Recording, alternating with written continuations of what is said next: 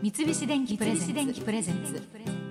戸田恵子戸田恵子。大人クオリ大人クオリティ。今週はゴールデンウィークを前にそうだ温泉に行こうと題してお送りしています。宮崎の温泉も行きたいし群馬の温泉もいいなと思いつつ仕事で忙しかったり予算的に旅行はちょっとという方もいらっしゃると思います。そんな時は近所の銭湯でリフレッシュするのはいかがでしょうか？東京の銭湯の中には天然の温泉に入れるお風呂も結構あるんですよね。大田区世田谷区品川区港区あたりでは黒湯？黒い湯ですね。黒湯とも呼ばれるそうですが成分は塩分の強い炭酸水素泉。で炎症を抑える効果があり筋肉痛関節痛胃腸病痛風切り傷やけどなどに効能があるとされ美肌の湯として知られているとか。そうですか。一度も入ったことがないです私は。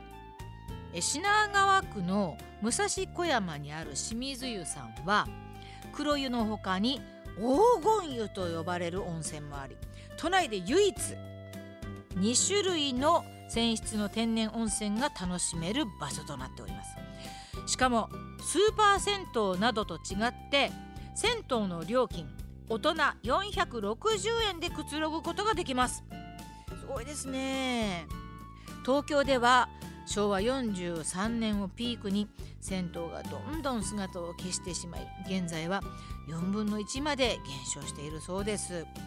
私は東京に来てから銭湯を利用したのは下北沢で舞台に出ている時になんか理由忘れちゃいましたが東京では1回だけありますね。子供の頃はねうちにお風呂はあるんですけれども銭湯が大好きでよく行ってました。うちの近所の銭湯を今にして思うとスーパー銭湯並みの銭湯だったんですよあの電気風呂があり薬湯がありでちょっと大きめのお風呂がありで壁を隔てたところに露天風呂があり水風呂がありサウナもついてるそういう大きい町の銭湯だったんですよ。これあの武蔵小山と同じ名前ですが清水湯というところでね。であの脱衣場のなんかこうみんなが待ち合うところに卓球台も置いてあってですね。そうだ温泉卓球みたいなことができたりしてね。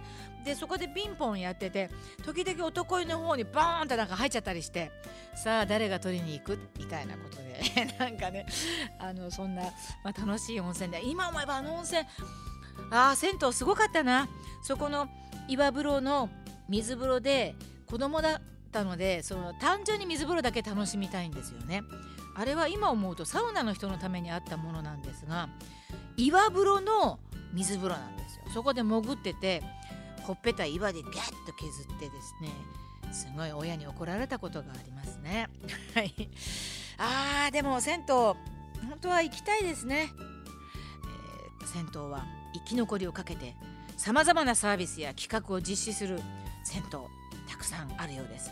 例えばマラソン愛好者を対象にしたロッカー貸し出しサービスやランニング講習会を行ったり落語家さん招いて銭湯寄せを開催したりいろいろやってるようですね。あの銭湯で歌ってる人も見かけたことありますよ。ミニライブみたいのをねやられたりするんでしょうね。えー、東急東横線白楽駅から歩いて2分の千代田湯さんでは奇数月の第3金曜日に寄せを開いていまして次回は5月の20日になりますかね。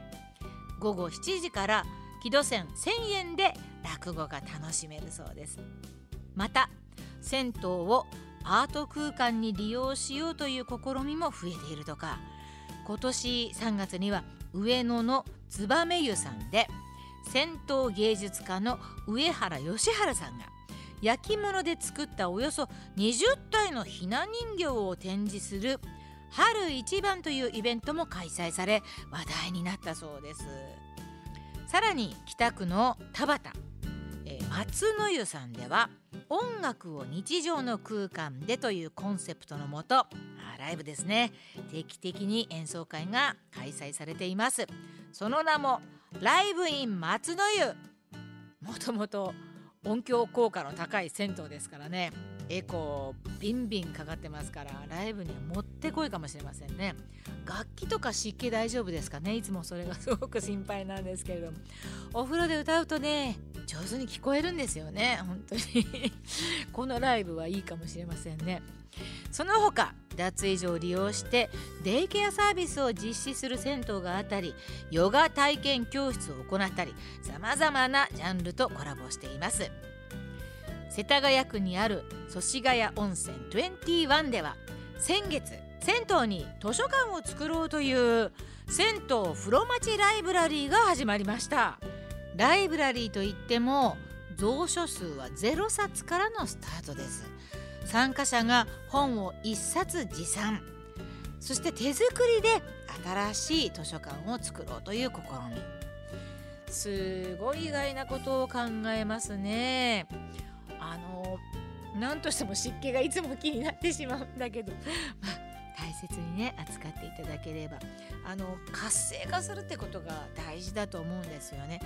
昔はそのあのご近所の皆さんがそこに集まっていろんなお話をねされてるというのがやっぱり子供の時にそういう印象すごくありましたからそこでいろんな情報交換とかねする。